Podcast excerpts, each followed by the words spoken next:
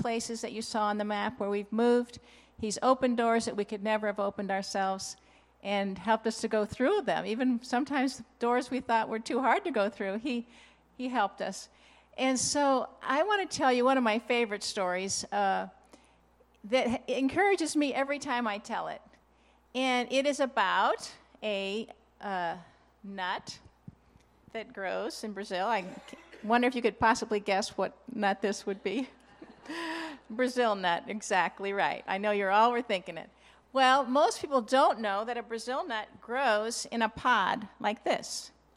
It kind of like uh, is like an orange with a, the segments of the nut inside. I mean, it's orange in shape, not in texture. It's a very hard nut. And I love the story of the Brazil nut because it's humanly impossible to plant a Brazil nut tree. Only God can plant a Brazil nut tree. And you may be wondering, why is that? Because man has all the technology and all that know how. But the circumstances that have to happen, the sequence of circumstances, can only happen in one place in the world, and that is the Amazon jungle. For one thing, uh, the Brazil nut tree has a very, very tightly coiled flower. And there is only one bee in the Amazon jungle that is able to pollinate that little tightly closed flower. And the other thing about that particular bee is that he doesn't really care much about the Brazil nut tree, but he likes a certain orchid.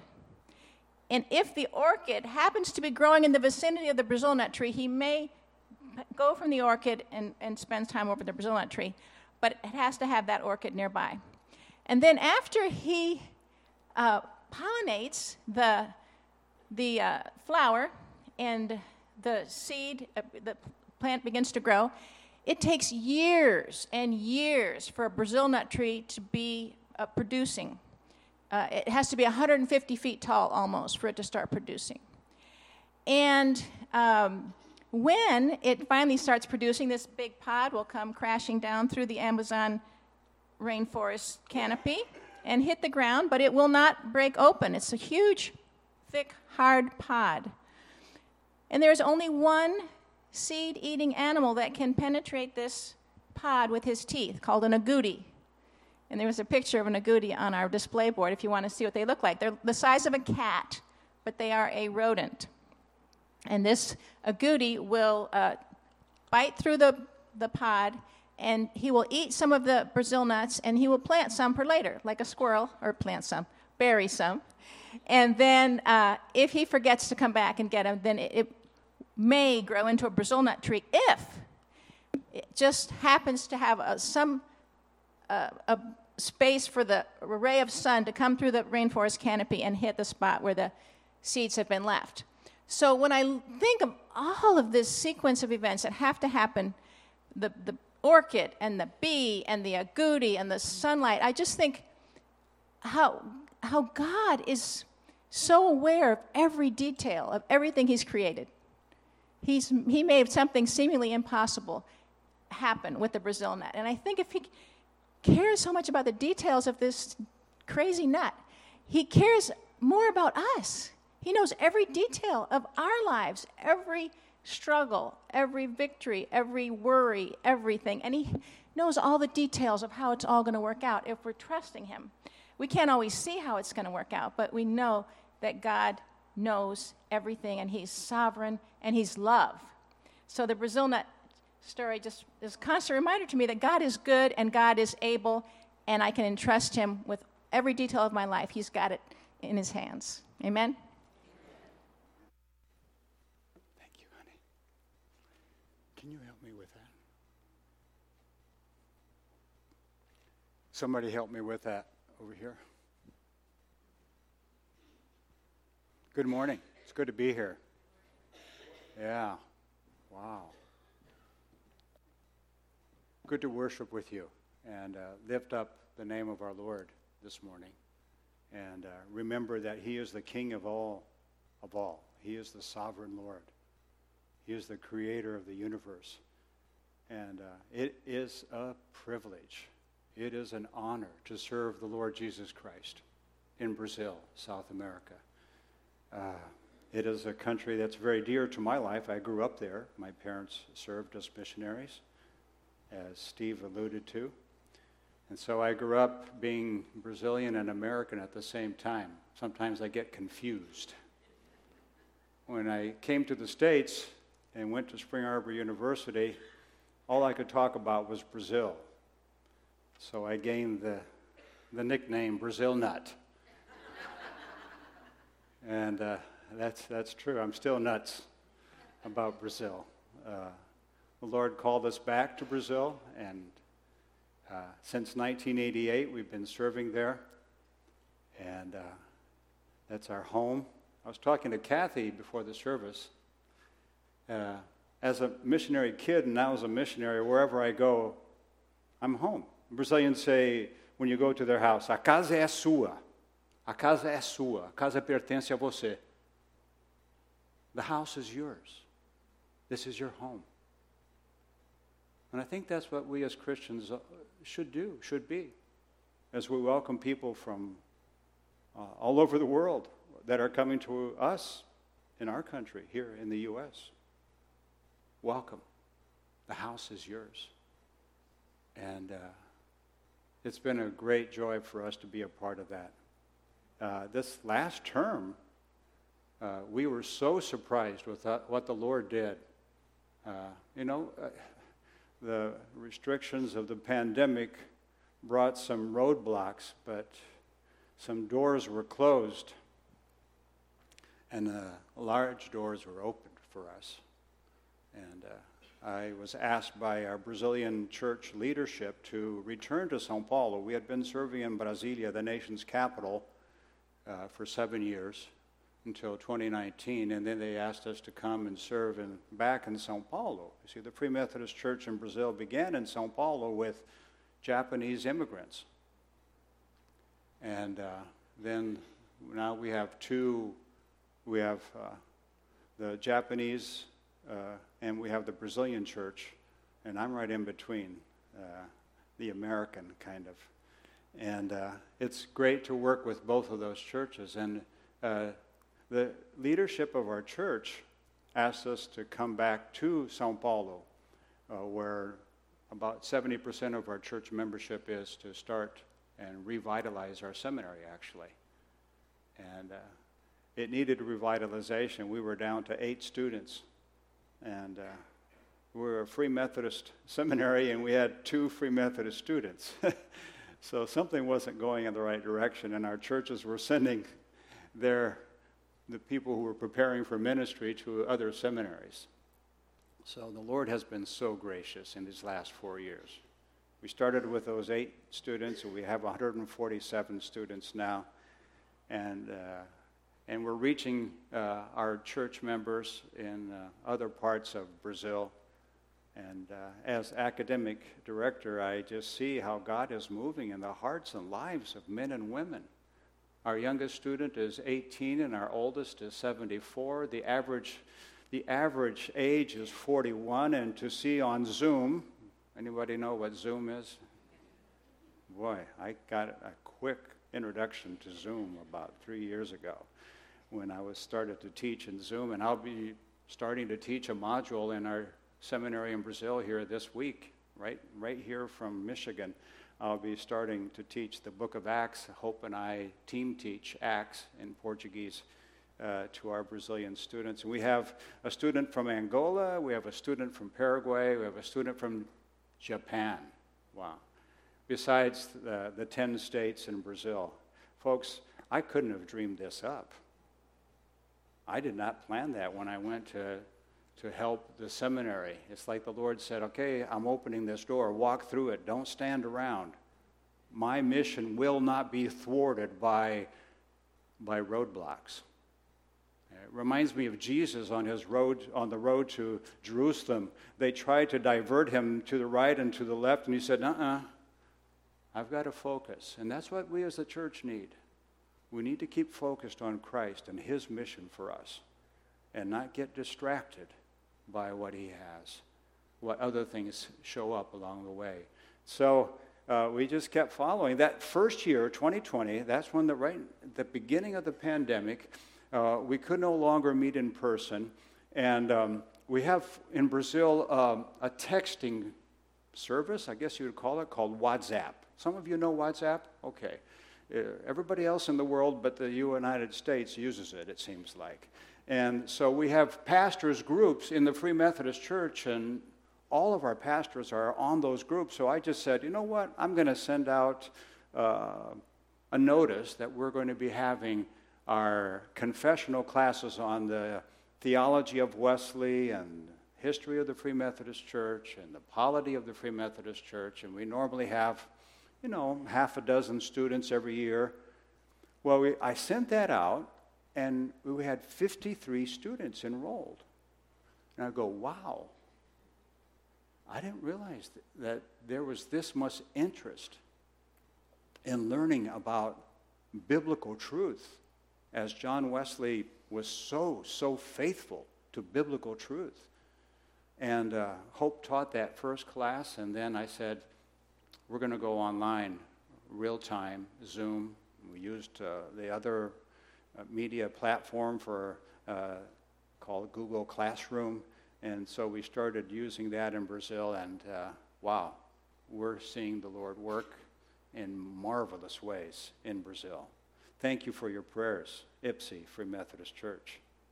Thank you for being right up next to us in prayer and giving. We appreciate it. We are your presence in Brazil. And uh, God sent his own son.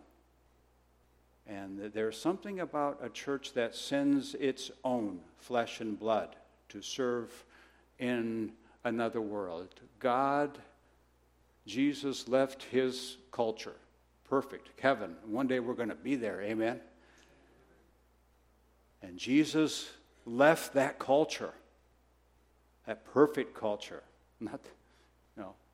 And he dwelt among us, full of grace and truth. And that's what the impulse of the church is to is to prepare and send its own. And I pray that there will be people here in this congregation as the Lord leads, just as the Lord led the church in Antioch to send their best.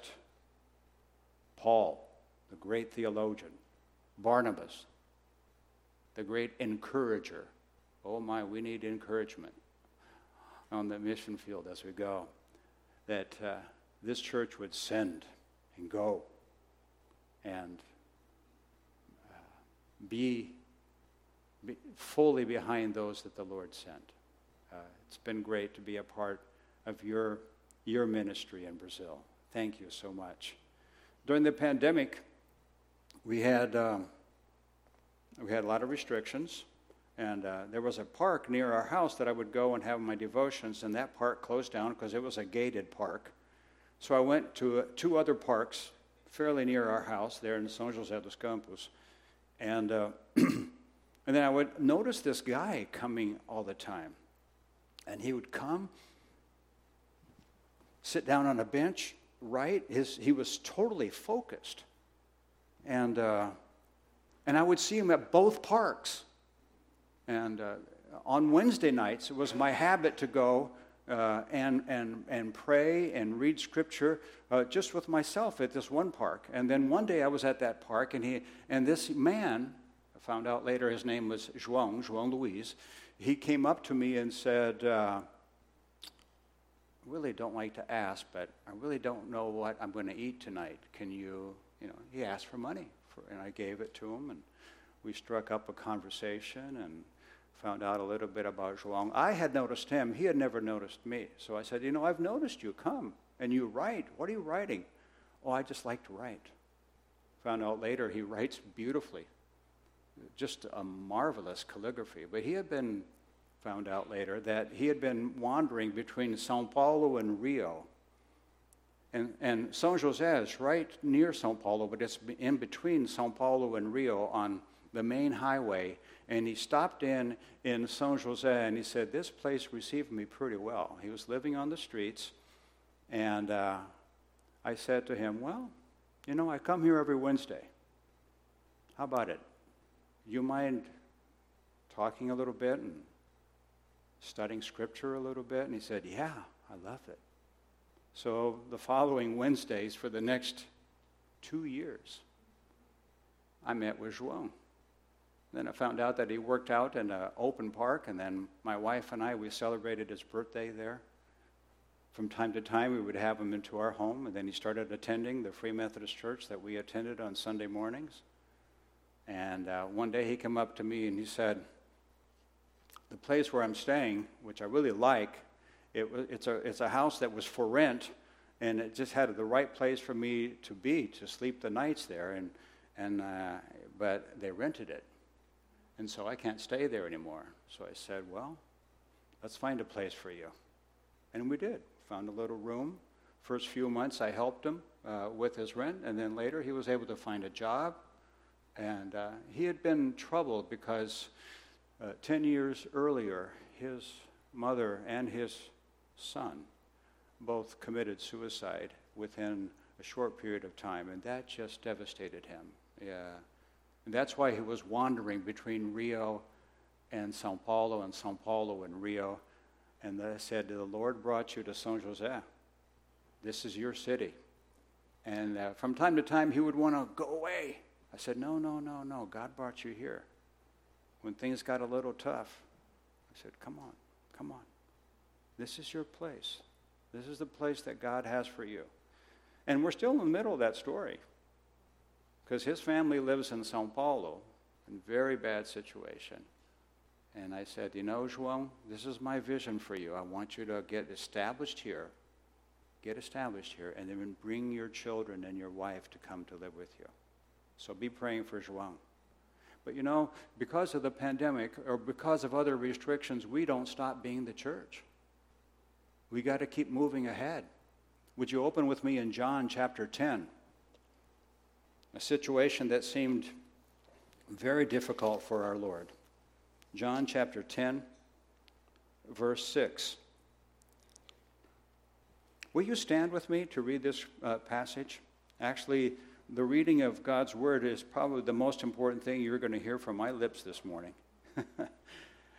oh, may His word find a way into your heart, into your mind, to your soul this morning. This is nourishment, it's life for us.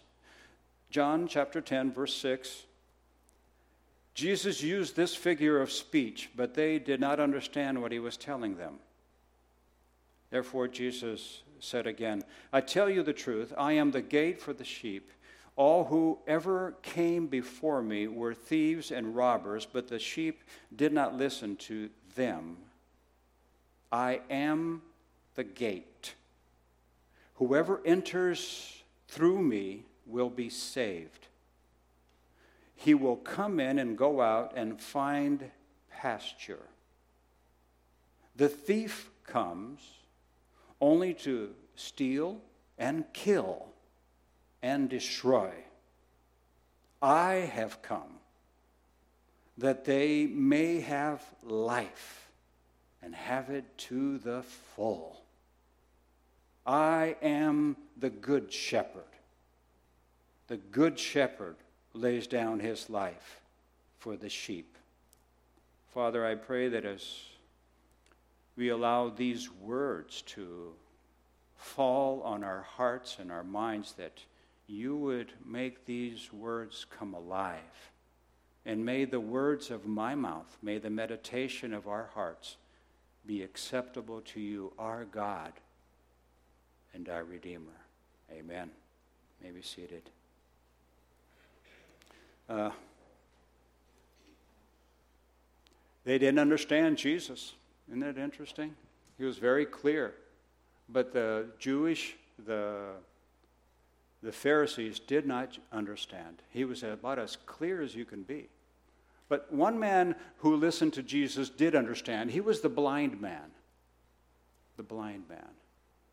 And uh, in chapter 9, we see that Jesus moves from the great affirmation, I am who I am. As he's moving away from the temple, he is confronted by this blind man. And the disciples, the disciples ask a very vital question Who sinned? Who sinned? the issue of sin is important in human existence. Who sinned that this man became blind? Was it he who sinned, which is ridiculous? He was born blind. What in the world did he do? But, anyways, Jesus was okay with that. Or his parents. And that's why he was born blind. And Jesus said, neither his parents nor he sinned, although sin is a key issue here, but that the glory of God be displayed in him. There are times when human handicaps on the physical plane reveal the glory and the power of our God. You see, we're all born blind. That is the spiritual truth. This man was born blind physically. And in this encounter with Jesus, he came to see not just physically, he came to see spiritually. And those who had physical sight were shown to be blind. Hmm. That's what Jesus was getting across here. You see, our physical, material interactions are merely a symbol of spiritual truth. And Jesus knew that. And in cross cultural mission, missionary work, uh, we look at the Gospels and we see how God wants to communicate Himself and His truth. He wants to communicate who He is. And He uses the elements in creation to reveal to us His salvation pedagogical elements in creation to show us who He is, who we are, and what He brings into our existence. Isn't that wonderful? That's who our God is. He is a God who shows us who He is, and He calls us into fellowship with Him. Oh, that gets me excited. In Him was life, and in that life was the light of men darkness, light, death, life. Chapter 3 of John, John especially shows us the cross cultural element in the gospel, where John where Jesus says to Nicodemus, You must be born again. Anybody here not been born? Mm hmm. We have all been born. We cannot deny that. And that's true anywhere on this planet. Birth is universal. So God uses this physical, material element in our existence to show something deeper. He wants to communicate Himself, He wants to communicate His truth.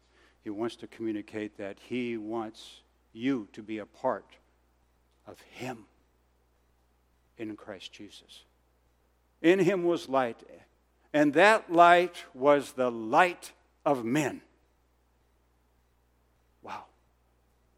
So, Jesus uses birth, he uses life and death, he uses, oh, water. Any place on this planet that doesn't have water, or where you don't need water to exist. And he's, he was thirsty. Oh, but he met up with a, a person who was much more thirsty than him. She came to get water. You know this you know the story, don't you? The Samaritan woman.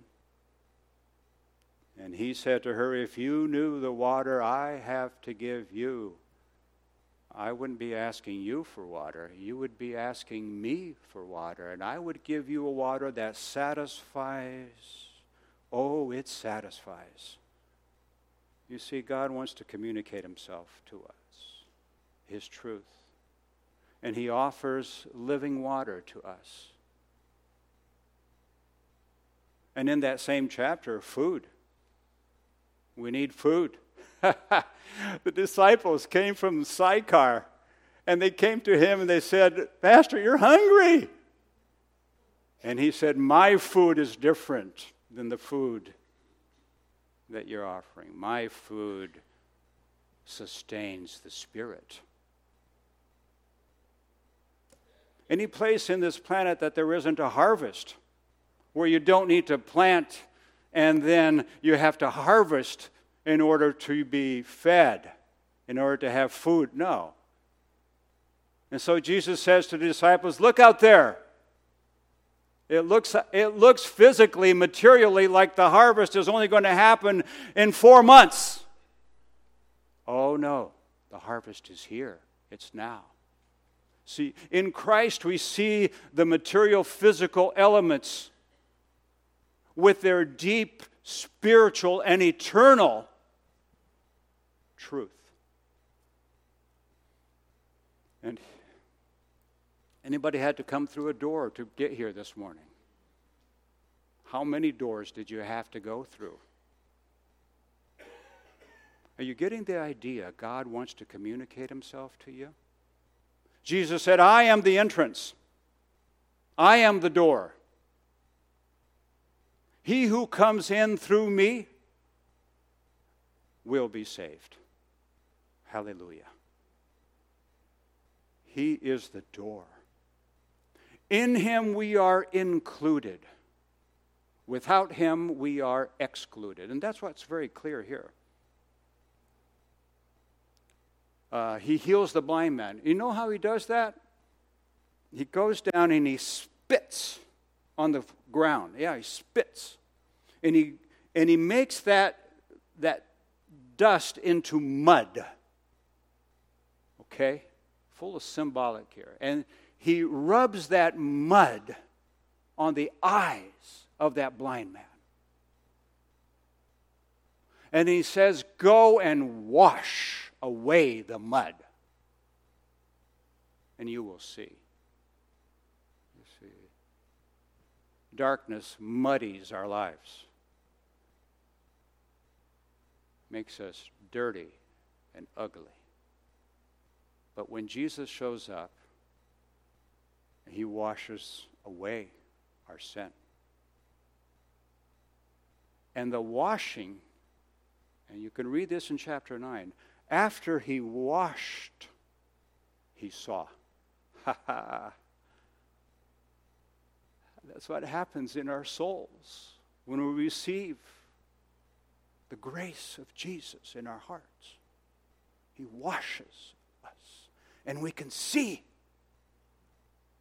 We can really see. So this man, he was born, he was, he was sight came to him at two different levels. And he was a display of that.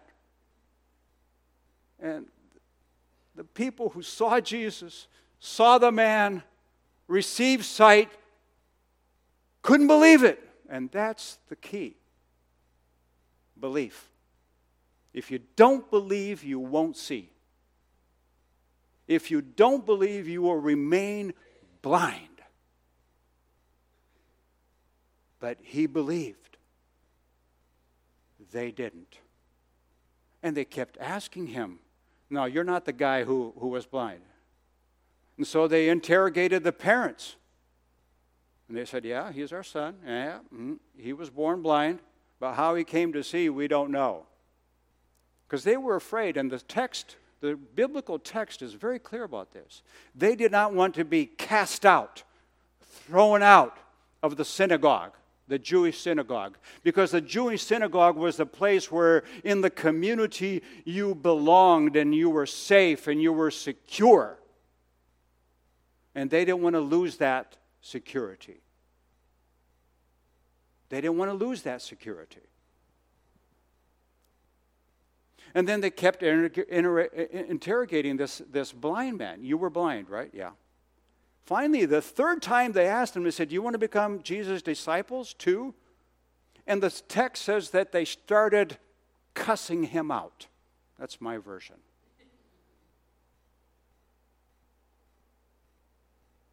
You're his disciples. We don't want anything to do with Jesus.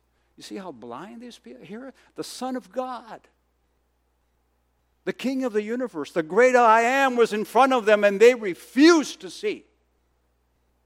They refused to believe. And we see a contrast. And I believe John, when he wrote the gospel, he meant to, he meant to portray this contrast between the, the lucid thinking of somebody who comes to see in Christ and the blindness of those who refuse Christ. And he said, Could, Can anybody not from God open the eyes of a blind man who was born from birth blind? How can you say that he's not from God? You know what happens to people when they're so steeped in their blindness? They lose their rationality. And so, when they could no longer argue with the truth and the lucidity and the clarity of his argument, they said, You're a sinner. You're excluded. You're canceled from the synagogue. We don't like your narrative. But he was the most lucid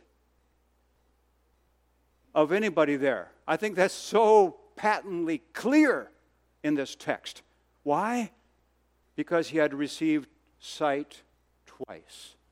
And the sight was getting stronger. As opposition came to him, he seemed to see clearly. And then the text right here in chapter 10 in chapter 9, verse 35, when Jesus heard that they had thrown him out, when he found him, so Jesus went after him when he had been excluded from the synagogue, the place of security, the place where you belong, okay? And he found him, he said, Do you believe? Here's that believe issue again. Do you believe in the Son of Man. Now, for any Jew who heard that phrase, Son of Man, Son of Man meant anointed one, disciple, Messiah, the one who would deliver Israel from all its woes. Do you believe in the Son of Man? And the man answered, Who is he, sir?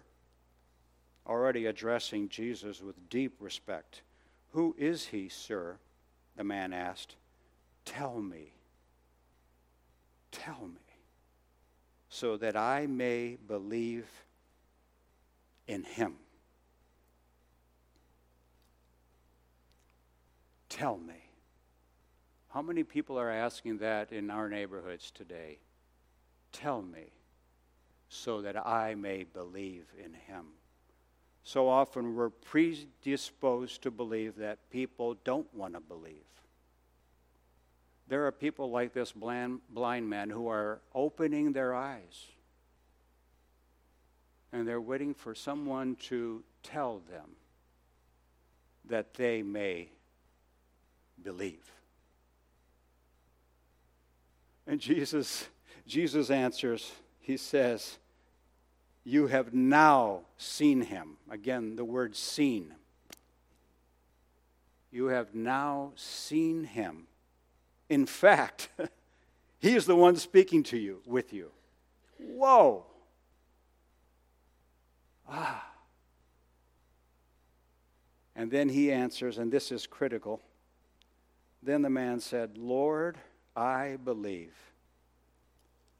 Lord, Of course, Lord is the word that a servant uses. He'd already used that servant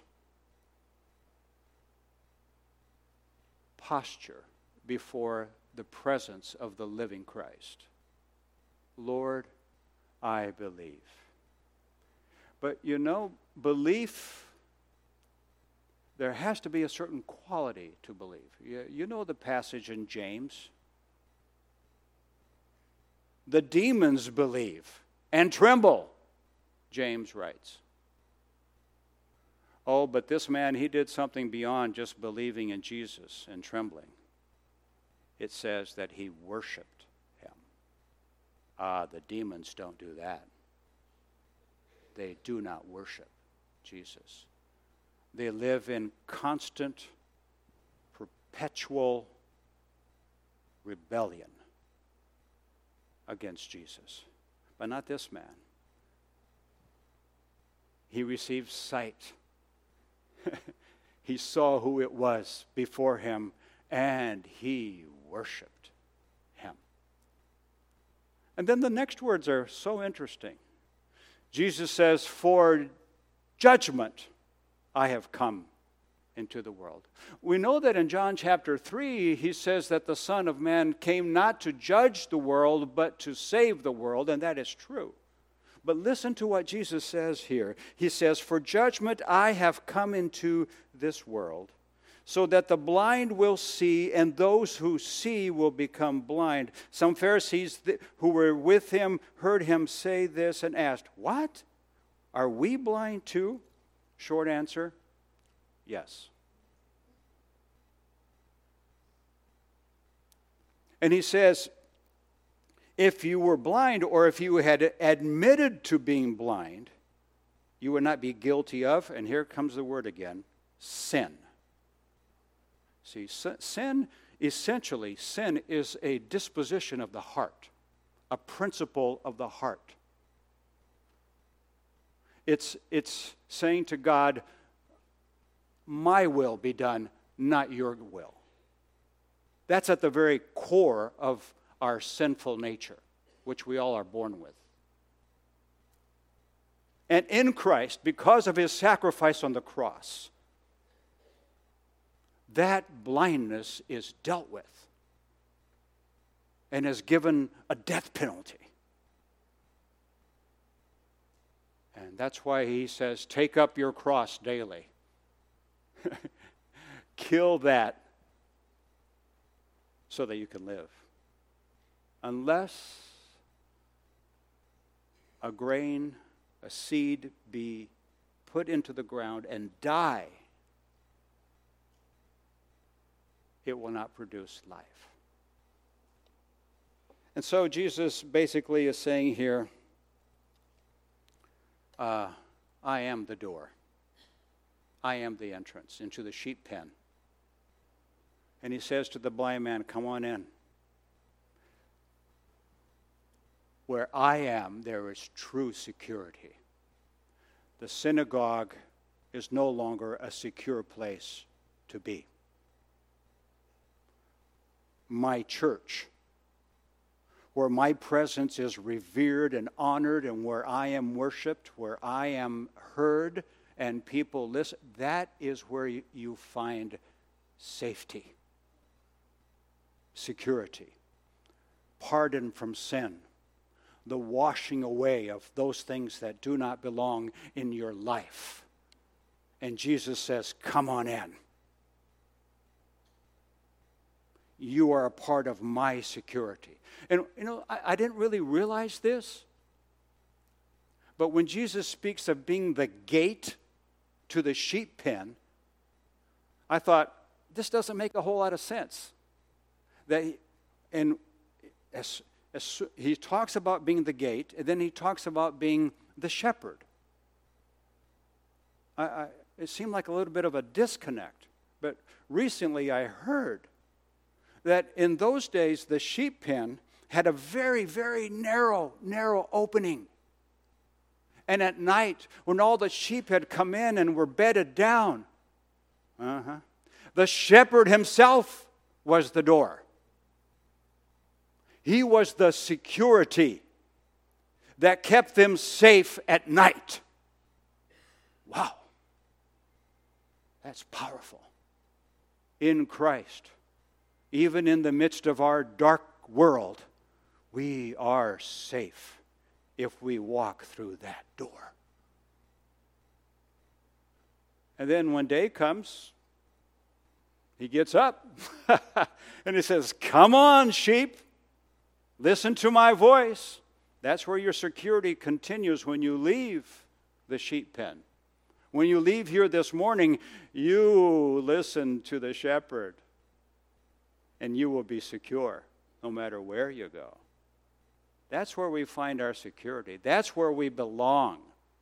You see, this blind man who now saw on two different levels found security in Jesus and his community, his church.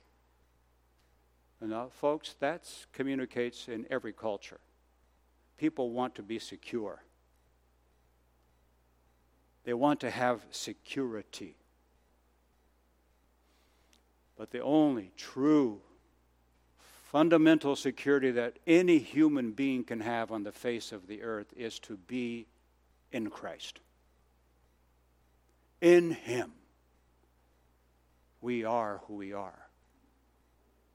And we truly belong.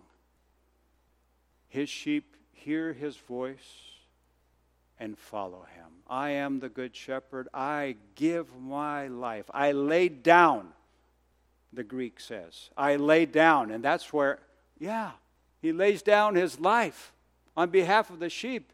When he died on the cross, he says, I am the door. It is my blood that brings salvation to you. I laid down my life, and you can trust me because I laid down my life for you. I laid it all on the line for you, and I ask you to lay it all on the line for me. that communicates. God wants to communicate Himself to us, His truth, His life. And what a joy it is, whether we're in Ypsilanti, Michigan, or Sao Paulo, Brazil, or Manaus. The Lord has opened up a, an opportunity for us to serve Venezuelan immigrants who started the church. And you know, these Venezuelans from the Free Methodist Church of Venezuela, they have been a blessing to us. Oh my. They have gone through hell. And they've come out shining. What a joy to work with. Her. I am I'm humbled to work with them. They express gratitude towards our participation in pastoring the church in Manaus. I'm not there, but four, you know, once every four or five months. I live in Sao Paulo, but I, I travel to Manaus, which is a four, four hour four hour plane ride. Can't get there by car. You can only get to Manaus by car from the north, not from the south. And uh, it's been a blessing to see these brothers and sisters and to be a part of training them. We have four students from our Venezuelans who are learning the Bible, learning uh, the Christian doctrine, uh, in Portuguese, not in Spanish. Spanish and Portuguese are really close. And they've picked up Portuguese really quick. It's fun. Every now and then, when I speak Portuguese, a little bit of Spanish comes out because I, I spend time with them. Thanks for letting me share with you this morning. May I pray with you, dear church? Gracious